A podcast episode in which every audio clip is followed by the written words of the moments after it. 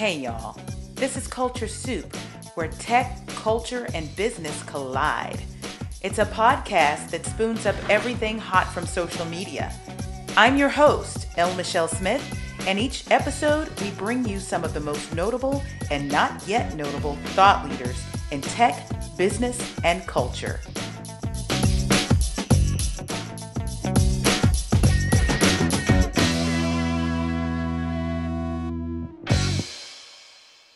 The year was 2018. I had written enough content to generate enough for at least two books. So it made sense that I'd at least put that content in one place. So if people were searching for me, they'd find my content, not just all over the web, but in one place. I don't know how many people that I had this discussion with in my tribe, my personal board of directors, including my graphic designer and website designer, Summer Galvez. And most people were like, Oh, so you want to have a blog? And I was like, No, I don't want to have a blog. Blogging to me is very different from what I'd been doing. You see, I'd signed on as a contributor to Black Enterprise about 18 months before. And so all of that content that I'd written had been published nationally and gotten 50 million viewers across all of their platforms. As hardly a blogger. No shade to bloggers. It's just not what I was doing. So I wanted this web presence to aggregate all of that information and any time that I might have been in the news media.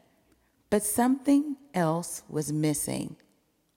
I'd had some other conversations about the idea of my content being enough for a couple of books with some other friends that were in my tribe, my personal board of directors.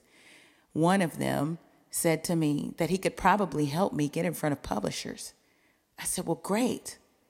So I immediately started to write an outline and a summary of the first book. But still, something was missing from my website. And I didn't think that I could put a book out just yet. I wanted to grow my audience. And then I remembered a conversation that I had with Jamie Roberts. Do you remember the comedian that I had on, the radio executive, pretty early on? Mind you, I just named some people who've all been on Summer Galvez, uh, you know, Jamie Roberts, yeah, so Jamie had told me at this dinner where I met Jackie Reed formally earlier in 2018 that if I ever wanted to do a podcast, to call him because he had some good advice and tips. You see, he's the one that encouraged Jackie Reed and Joy-Ann Reid to do read this, read that. And he also gave them some tips on how to make it pretty successful there were other people in that room that day that were considering podcast. I wasn't at the time. But it occurred to me a podcast may be the best way to grow my audience and expand my reach pretty quickly. The other thing that a podcast could do was hit reset on my brand. If you remember, I did a preamble to the first episode, which aired a year ago today. October 23rd, 2018. In the preamble, I explained that my value proposition would be the very basis of the podcast. I thrive at the intersection of tech, culture, and business. So I wanted to begin to unravel my story through the stories of my friends who sit at the intersection of tech, culture, and business. That was the birth of the Culture Soup podcast. Just recently, you heard me expound even more on the name of the podcast. The Culture Soup comes from one of my keynote speeches where I talk about social media as culture soup.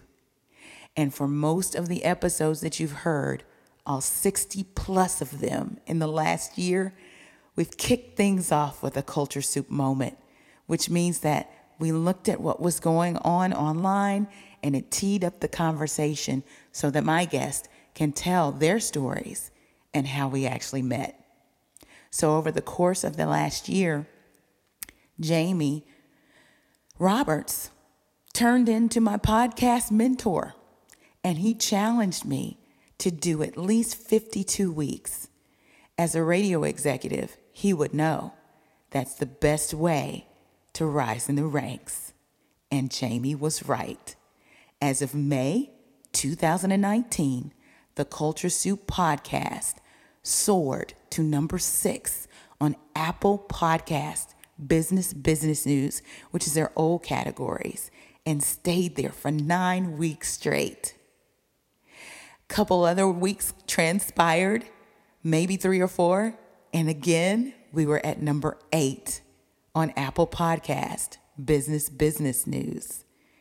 This little podcast, which is a labor of love, I really don't get much revenue from it. I could, but I just don't. has turned into an awesome platform to share my stance on all things tech, culture, and business. And it's also been a great place to connect and reconnect with the friends who've made me who I am. And guess what? I haven't repeated a friend once until today. You see, the first anniversary of the Culture Soup podcast corresponds with the 50th anniversary of Opera in America. Not the exact same day, but definitely the same year. You will also recall that the first episode that I shared was with Aretha Franklin's favorite soprano, Audrey Dubois Harris, who herself is an opera singer. Audrey returned for a special bonus episode at Christmas to share her Christmas CD. But other than that, regular episodes have only included new names each and every week. As you know, music is culture. I always say that culture is that thing that makes your squad a squad. Well, I have had the honor to be a part of an opera squad for the last two years as a member of the National Board of Opera America. And I am so impressed with the digital campaign that Dan Cooperman, the Chief Development Officer, and his team, the marketing team, have put together this year to celebrate 50 years in opera. It is the most inclusive, digital campaign I've seen in a while, and definitely the first to come out of this industry and this genre, opera. So, without further ado, join me in celebrating the one year anniversary of the Culture Soup podcast. Yes, we got that registered trademark before our year anniversary, so we're happy about that. But I'd like to introduce and reintroduce to you the CEO of Opera America, Marc Scorca. There you are. Hello. You were you were a star yesterday. I heard last evening that everyone just loved hearing from you. Oh wow, that's good. I got yeah, a lot of great feedback. They said it was great. Good, good, good. I'm glad I could um, engage in that way.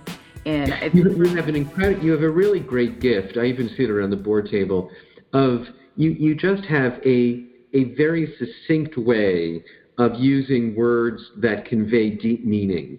Um, and I, I really love listening to you because the words activate me. Oh, wow. That's deep. Mark, that's high praise. Thank you. I mean it. I really mean it. Thank you so much. So I want to talk about the 50th anniversary of Opera America and 50 mm-hmm. years in in opera. And can we talk about Meet Opera? Sure.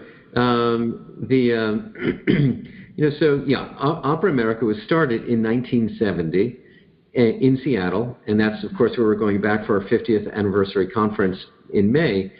But what is remarkable about the last half century is the way American opera has really come into its own.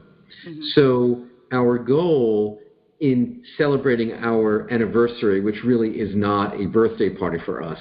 Our goal is to really get the narrative out there about the incredible journey of American opera over the last five decades.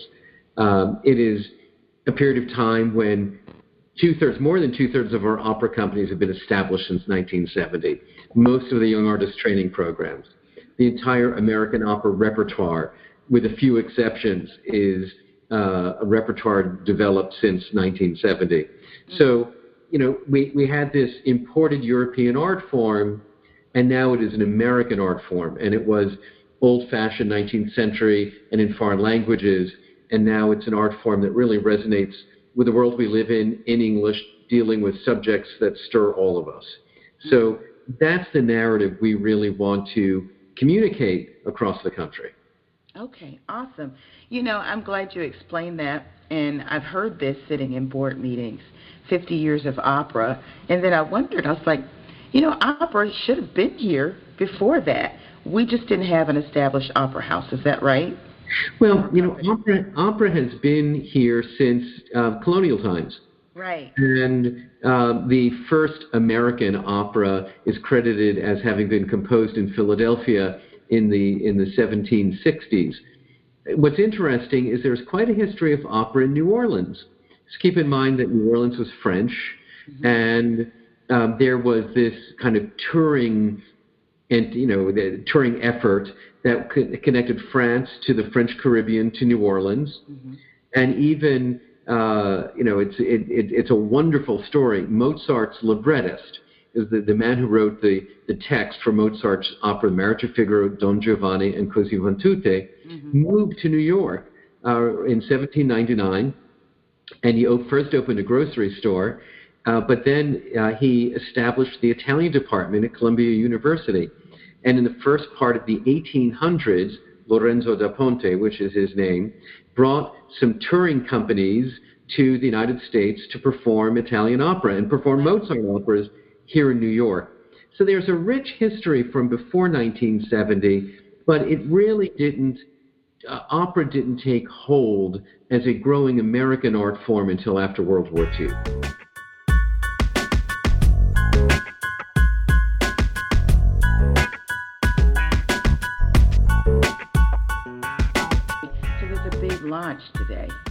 We're there is. Really we're we're cutting the ribbon on our 50th anniversary celebration.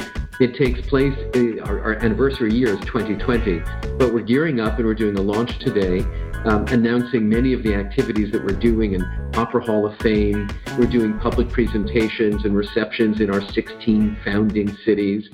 But we're launching a social media campaign to make sure that as many people as possible understand how vibrant opera is today Mm-hmm. And we hope some of them will go to the opera for the first time. We hope some of them will go back to the opera after a long pause. And we hope some of them will go back again this week, even if they went last week. Right. So I got to preview some of the exciting uh, content that will be released. And by the time this airs, it would be out there. But I like the way we have shown how this really isn't your grandmother's opera anymore. Don't you think? It, it's not. And uh, in my remarks later on today, you'll hear me talk about four operas, for instance, this from this summer: uh, Blind Injustice, uh, Central Park Five, Fire Shut Up in My Bones, and Blue. Four operas that tell um, the African American experience through different lenses that I think are emotionally stirring for anyone and also awaken our sense of justice in this country four operas that are hardly your grandmother's operas, but are really about the world we live in today. And that's what American opera has become. There are plenty of new operas that are that are love stories in a modern style, but there are also a whole lot of operas today that tell resonant, powerful contemporary stories. Yeah, that's that's so amazing. And and unless you've been lately, you probably wouldn't know. And I'm also seeing that opera isn't just happening in the opera house anymore, which is awesome. That's right.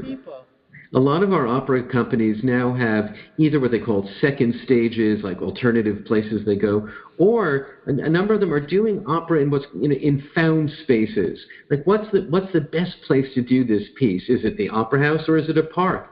Is it the opera house or is it a basketball arena? Uh, is it an opera house or is it an industrial loft downtown that would be really great for this piece? So our opera companies are still doing, you know, traditional opera in the opera house, and we love that repertoire. But they're also doing all of these new pieces in different places, so that opera is more of the community and of the city than it's ever been before. Yeah, that's awesome. And you know what? Um, if we can talk about the program that you have for librettists of color, that's exciting. Absolutely, and we just had a grant panel uh, yesterday. As a matter of fact, while we were in the middle of listening to all this quiet music, there were some people in the in, out in the lobby, and I had to go shush them. I was so embarrassed when I opened the door. That would be me and Um, so, you know, one, and it, this follows on, on the footsteps of another project. So, we started several years ago a program called Opera Grants for Female Composers because Opera America over the years has given out about $15 million to support the creation and production of new opera. But until a few years ago, only about 5% of those pieces were by women. So we decided we would start a grant program that was really focused on supporting the work of women. And that has really brought forward so many important composers, and we're thrilled that they're winning awards and on the opera stage today. But we also noticed that there weren't enough people of color uh, represented on the opera stage in terms of composers and librettists and the stories they might tell.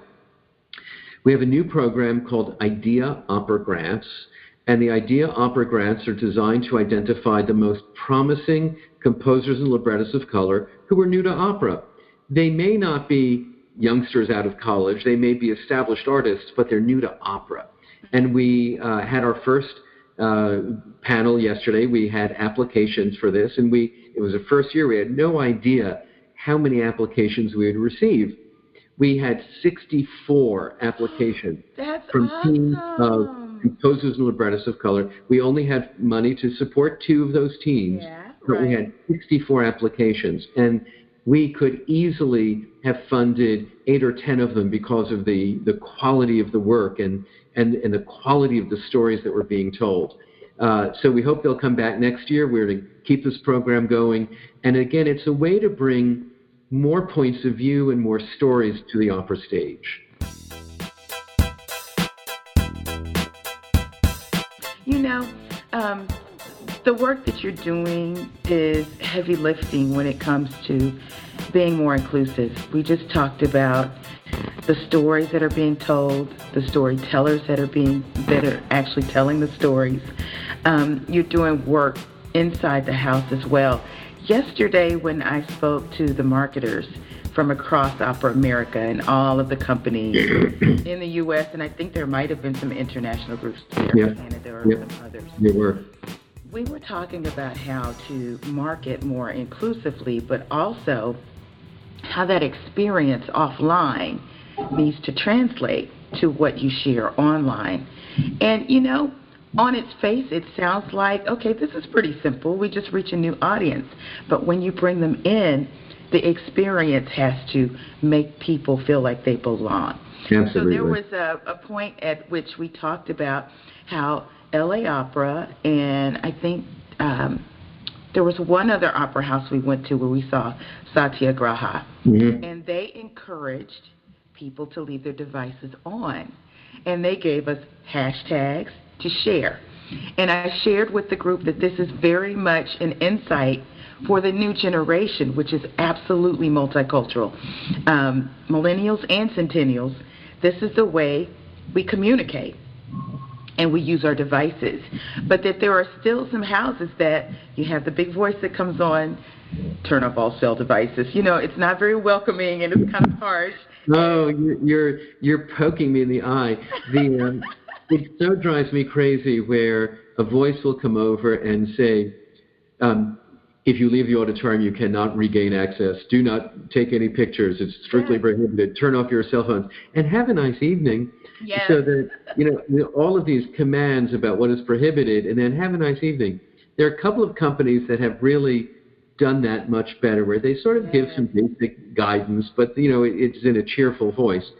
I do think that our opera companies are beginning, just beginning, to examine that entire audience experience.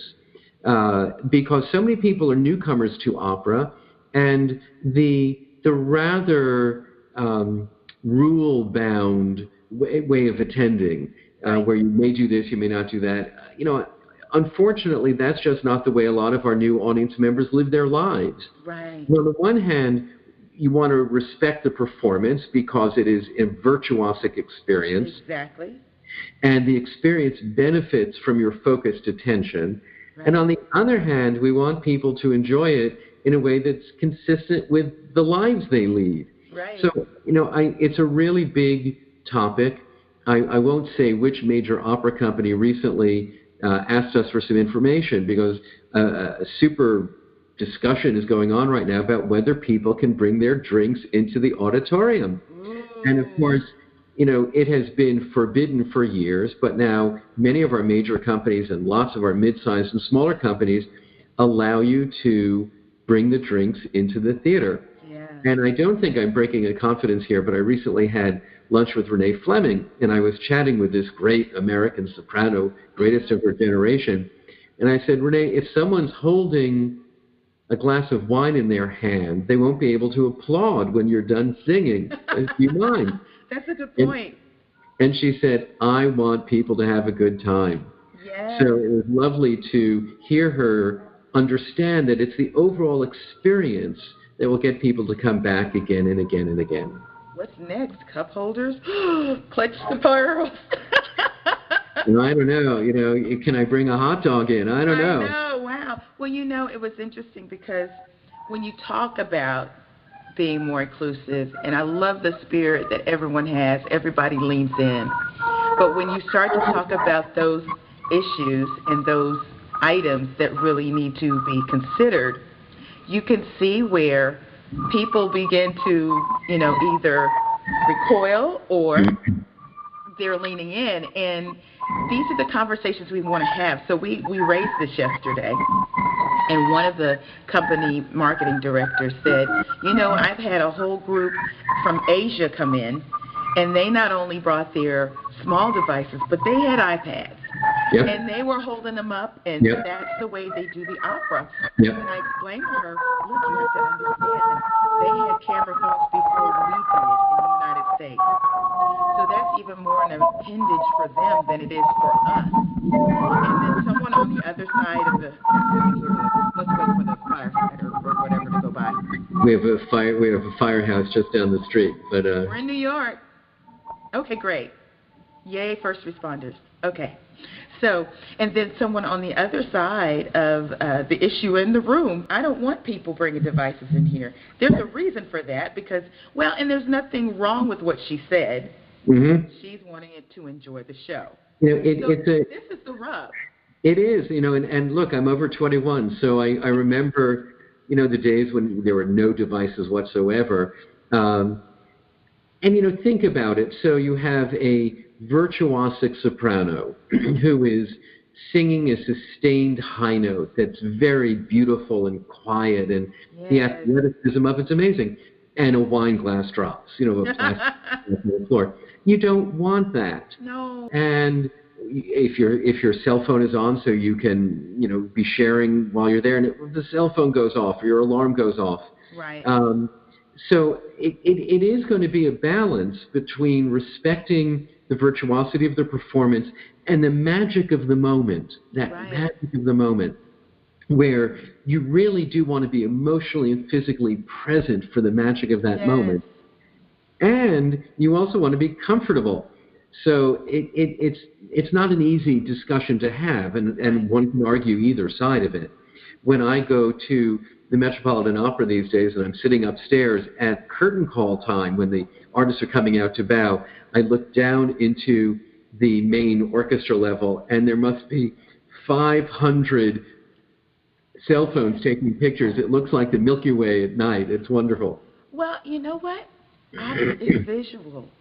And what a great opportunity to reach more people if you're able to do that within the bounds of keeping the integrity of the performance. Absolutely, absolutely. And you know, and part of making people feel welcome is that they are not shushed, yelled at, frowned at. That no, somehow no, we, no, we we figure out how to share what might be the best conditions for enjoying the opera and not make people feel that they are um, completely hampered by the rules of the opera house. Right, right, right.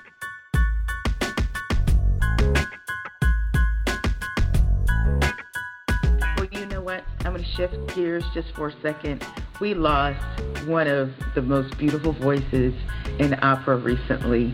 And, you know, this is um, kind of poignant because this is the one year anniversary of my show coming up on the 23rd. And my first show um, actually included Audrey Dubois Harris, who was mm-hmm. Franklin's favorite soprano. Mm-hmm. And she mentioned that one of her most um, influential voices was Jessye Norman. Yeah, a great singer. Yeah. And uh, I had the privilege of speaking with her just a few months ago.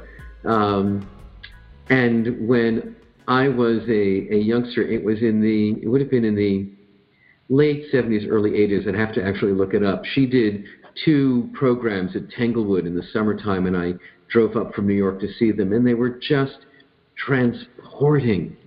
Uh, and I was able to tell her that I have these memories of these two performances of hers that still stick with me as highlights of, of my opera going life. I was really privileged to be able to share that with her and to hear her take that in. Wow. She was a wonderful artist, um, great sensitivity, magnificent natural voice that was then trained superbly. Mm-hmm. Um, and uh, I always, what I loved about Jessye Norman was her presence on stage. There was a profound dignity to her presence on stage. It was just captivating. And you know, um, one of the things when I give a speech about why I love opera, one of the reasons I love opera is that our our world is filled with images of young, skinny people. Yes. And the the normal or what we hold out as the ideal is young and skinny. What I love about opera is that there's a different sense of beauty. And, and in opera, the beauty comes from within. It's about the sound that is within you that you um, allow to come out. The instrument is your body. And certainly there are plenty of singers who have plenty of curves. But when they open their mouths and share what is within, they are beautiful. And I would say about Jessye Norman that she, of course, was a large woman, we know that, but she became beautiful on stage, captivating, mesmerizing. And again, that, that different standard of beauty that is opera. And I, I really love that about our art form. You know, um, one of the clips that stands out to me of Jessye Norman is when she's on stage with Kathleen Battle, Mm-hmm. and they're singing a take on a Negro spiritual. Yep, yep. and it's pretty funny.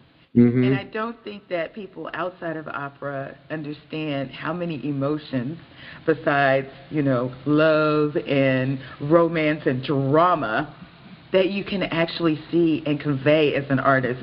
And Yeah. that clip is actually so very funny. I know, I know exactly which clip you're talking about, and I agree with you. And of course, Kathleen Battle, another spectacular. Ah, yes.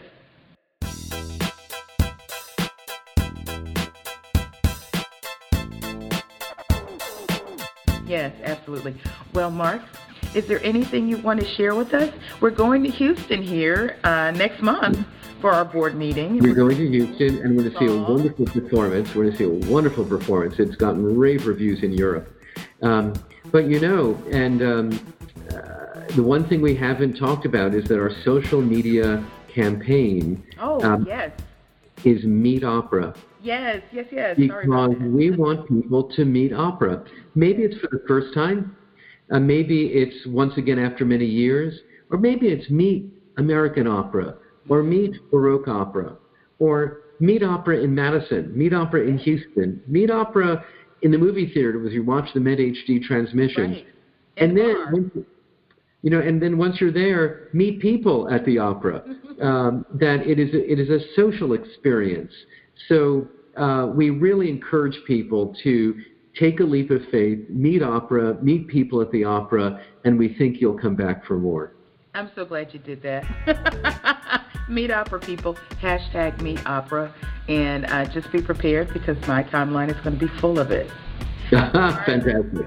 It's been a pleasure. Thanks for coming on. Your second time on the Culture Soup podcast. It always is always a pleasure to talk to you. I, I, can't wait to see you soon.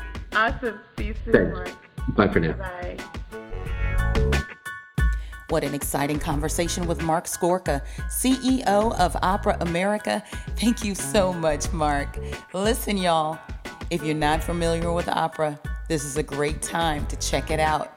And you can do it online first on social media. Use the hashtag MeetOpera and see the conversation, see the campaign. The digital video is just amazing. I'm so very proud of this campaign. Also, coming up on Thursday, I will be in Austin, Texas at the Texas Conference for Women. I will be participating with Mary Kay. Thank you so much, Mary Kay. I will be there to speak first thing Thursday morning at 7 a.m. at the breakfast. It's for entrepreneurs and women who want to talk about personal branding. I'll be interviewing the Culture Soup podcast guest. If you remember, she was a part of the Women's History Month series, the CMO of Mary Kay. Sheryl Adkins Green. Yes, we'll be having a fireside chat about personal branding the Mary Kay way.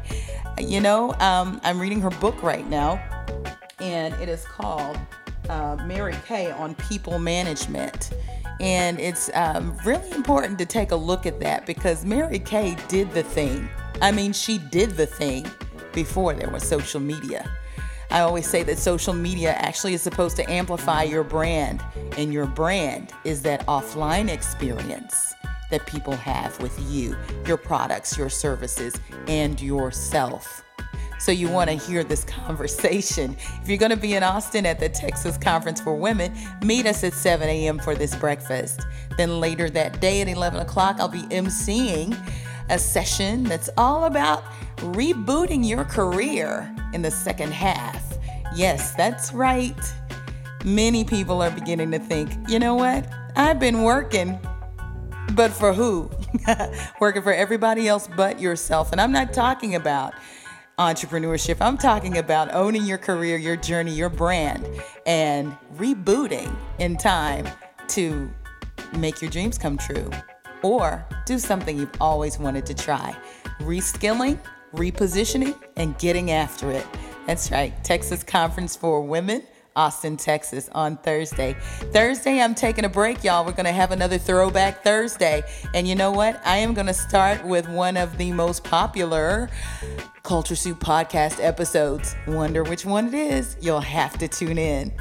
Up next, I am doing a mini tour of HBCUs, and I'm heading back to Jackson, Tennessee, where the mighty Dragons of Lane College reside. That's right, I will be there to speak to student leaders about how to get their personal brand in shape now and how to assemble and activate their personal board of directors, i.e., their tribe. Look, shout out to Dr. Logan Hampton for having the vision and the understanding that it's never too early to get your leaders ready for this competitive envir- environment that we're all a part of in this digital age. Then I will be heading to Wilberforce, Ohio to visit Wilberforce University. It's homecoming week, y'all, and they have a lineup of activities leading to the big game.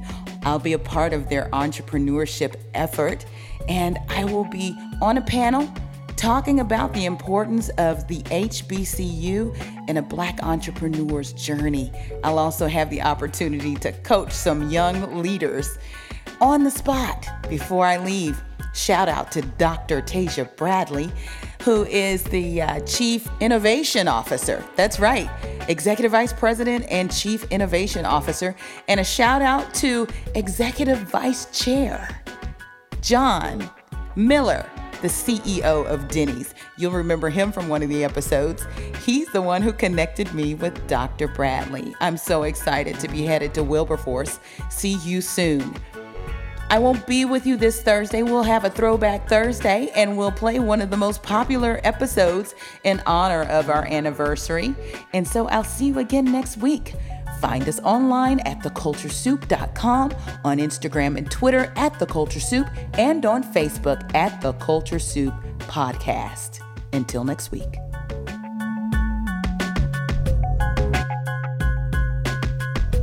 The Culture Soup Podcast is a production of No Silos Communication, LLC.